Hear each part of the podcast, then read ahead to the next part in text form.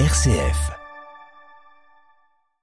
Quand je serai grand, je marcherai l'intégralité de la route de la soie en sens inverse en partant de Pékin. C'est le projet insensé dans lequel se lance une femme de 30 ans dans l'entre-deux-guerres, Ella Maillard.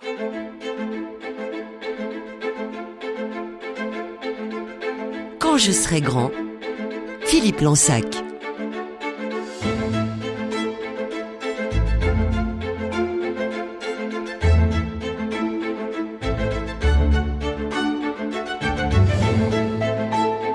Partir faire un tour de la Méditerranée à la voile avec une amie à 17 ans, tenter une transatlantique à 18, dix ans plus tard, partir toute seule en Russie, puis au Caucase, au milieu des nomades kirghizes d'Asie centrale, le tout dans les années 1920-1930. Voilà le destin hors norme d'une Suissesse qui a grandi confortablement dans une maison bourgeoise au bord du lac Léman, pratiquant régulièrement le ski et le hockey sur gazon à haut niveau. Mais une femme qui n'hésite pas à refuser les convenances, et veut surtout vivre ses rêves et se lancer dans l'aventure comme peu de femmes l'ont fait avant elle. Cette femme incroyable au regard bleu azur et au caractère bien trempé, c'est Ella Maillard. Une femme en quête d'aventure pour rencontrer les autres cultures, mais aussi pour se rencontrer elle-même. Une quête intérieure et spirituelle qui a pour épicentre l'Asie centrale. L'Asie centrale, elle l'a découverte effectivement lors de son premier voyage en Russie à 27 ans. Elle y retourne deux ans plus tard pour une grande marche au milieu des nomades au Turkistan et en Ouzbékistan. Et à chaque retour, l'envie d'y revenir se rallume comme un magnétisme. Cette fois, c'est la Chine qu'elle souhaite découvrir. Mais il faut de l'argent pour voyager. Heureusement, elle là est terriblement culottée et elle sait convaincre. En 1934, elle prend contact avec le rédacteur en chef du plus gros quotidien français de l'époque, Le Petit Parisien, et réussit à le persuader qu'un reportage en Mandchourie, récemment envahi par le Japon, pourrait passionner les Français au regard de l'émergence des totalitarismes, notamment en Allemagne et en Italie, qui inquiètent beaucoup de monde. Elle embarque donc pour le canal de Suez, puis traverse l'océan Indien, fait escale à Hong Kong, avant de rejoindre Shanghai. De là, elle prend un bateau japonais pour rejoindre plus au nord Manchukuo, le port le plus proche de la Mandchourie. Pendant quelques mois, elle est correspondante du journal sur place, relatant les violences de l'occupation japonaise qui désormais s'étend aussi en Mongolie. Elle remonte même jusqu'à Vladivostok et manque de peu de se faire arrêter car elle gifle un soldat japonais qui la malmène lors d'un contrôle de son passeport. L'homme outré, en uniforme kaki, commence à sortir sa baïonnette sur le coup de la colère, lorsqu'elle la éclate d'un rire bruyant qui le déconcerte, ce qui permet à notre jeune Suissesse de grimper tranquillement dans le train et de repartir saine et sauve.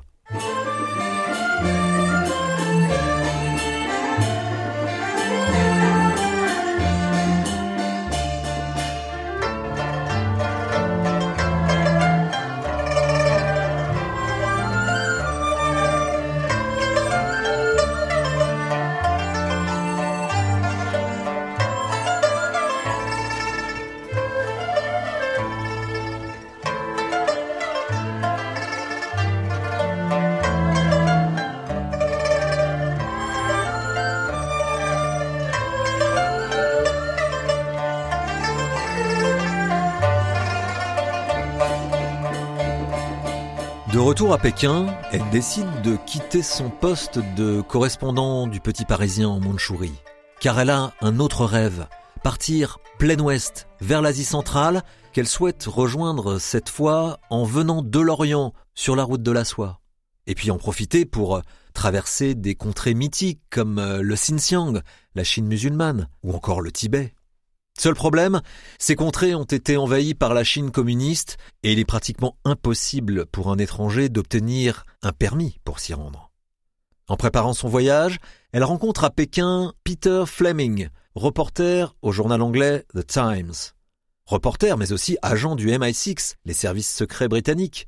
Comme son frère d'ailleurs, Ian Fleming, qui deviendra romancier et inventera le plus célèbre des agents secrets, James Bond.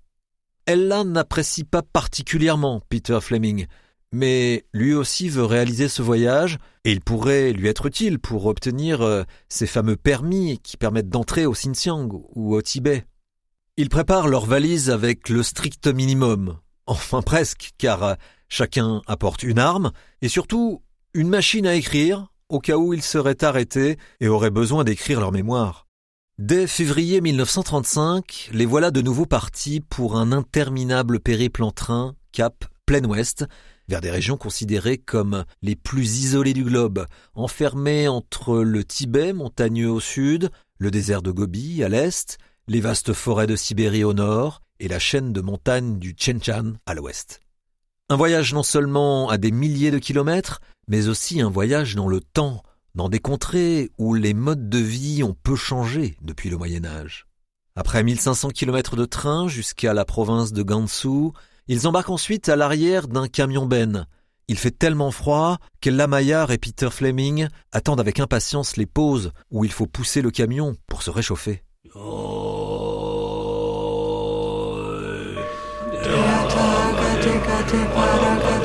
Sangate Bodhi Soa Jata Gate Gate Para Gate Para Sangate Bodhi Soa Jata Gate Gate Para Gate Para Sangate Bodhi Soa Jata Gate Gate Para Gate Para Sangate Bodhi Soa Jata Gate Gate Para Gate Para Sangate Bodhi Soa Arrivé à Sining, il découvre la Chine musulmane sur des hauts plateaux à 2000 mètres d'altitude. Ils croisent aussi des voyageurs tibétains avec leurs bonnets en fourrure de lynx et leurs manteaux de laine rouge. Pour continuer plus à l'ouest, on leur conseille de se joindre à la caravane d'un prince mongol avec ses 150 chameaux et ses 30 chevaux. La Maya redécouvre avec délectation la vie nomade, l'odeur des chameaux, la marche dans le vent glacial, le thé qui brûle les mains dans le froid, la faim qui donne un goût incomparable à chaque repas, les blocs de glace aussi qu'il faut faire fondre pour se désaltérer. Mais pour rejoindre la province du Xinjiang, il faut auparavant traverser le Tibet par des sentiers à plus de 4000 mètres. Une marche terriblement éprouvante avant de redescendre dans le désert de Gobi. Le choc thermique est terrible. Après le froid, c'est la chaleur humide qui les épuise. Ils finissent par rejoindre un mois plus tard Kashgar, la capitale de la province du Xinjiang. La situation est tendue du fait également de la présence soviétique dans ces régions. Ils finissent par rejoindre le Cachemire indien après sept mois de marche et 6000 kilomètres parcourus. Un voyage qui finira aussi par une dispute entre les deux compagnons de route. En effet, Ella Maillard n'en peut plus de voyager à deux, elle qui aime tant rester seule. De retour en Europe, elle publie son second livre, Oasis interdite.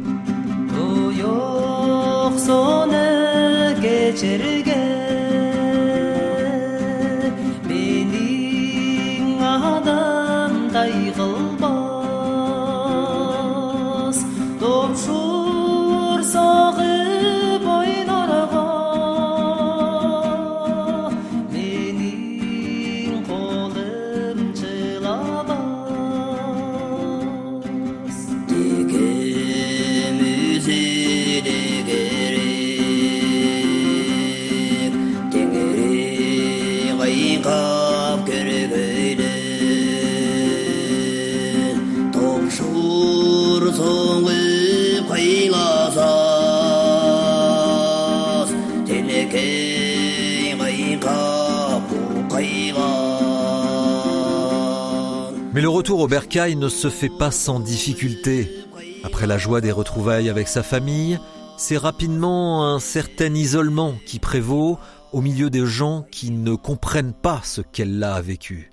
L'envie de repartir la démange donc rapidement, d'autant que la situation politique européenne devient insupportable avec l'émergence du régime nazi dans l'Allemagne et l'Autriche voisine. En 1939, Ella Maillard reprend donc la route, en voiture cette fois, avec une amie romancière, Anne-Marie Schwarzenbach, qu'elle souhaite aider à sortir de l'enfer de l'addiction à la morphine, une drogue très dure. Elle traverse la Roumanie, la Bulgarie, la Turquie, puis l'Iran, jusqu'à Kaboul, en Afghanistan. Mais à chaque étape dans une grande ville, Anne-Marie retombe dans la drogue.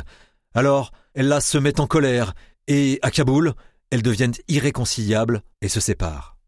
Anne-Marie revient en Europe, mais Ella Maya rejoint l'Inde du Sud et elle se réfugie dans un centre spirituel, un ashram dans la province du Tamil Nadu. Elle y rencontre un gourou qui s'appelle Ramana Mahashiri, un sage qu'on surnomme le libéré vivant, un maître spirituel qui l'accompagne dans une nouvelle aventure, intérieure cette fois. Elle la s'y sent tellement bien qu'elle y reste cinq ans, de 1940 à 1945, bref, pendant toute la durée de la Seconde Guerre mondiale.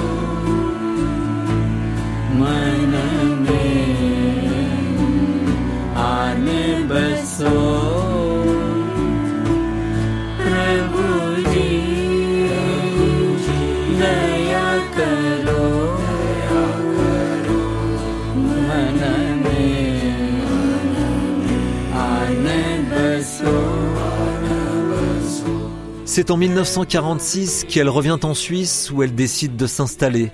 Elle se fait construire un chalet dans un village isolé du Valais, Chandolin. Pour la première fois, une maison devient véritablement la sienne. Mais l'aventure est plus forte qu'elle. En 1951, la Maya repart au Népal, puis multiplie, 30 ans durant, les voyages en Asie pour euh, accompagner des petits groupes de voyageurs, toujours en quête de rencontres des autres et de soi-même, soucieuse de la pollution à la fois environnementale et écologique qu'un étranger peut apporter. Elle quittera finalement à jamais sa terre natale en 1997, à l'âge de 94 ans, prouvant ainsi au monde que non seulement les voyages forment la jeunesse, mais surtout la prolongent.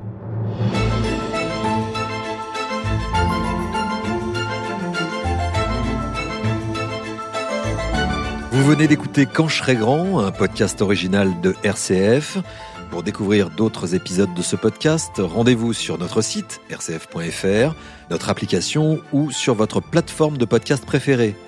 N'hésitez pas à faire connaître euh, ce podcast autour de vous en le commentant, le partageant ou en laissant des petites étoiles sur les plateformes.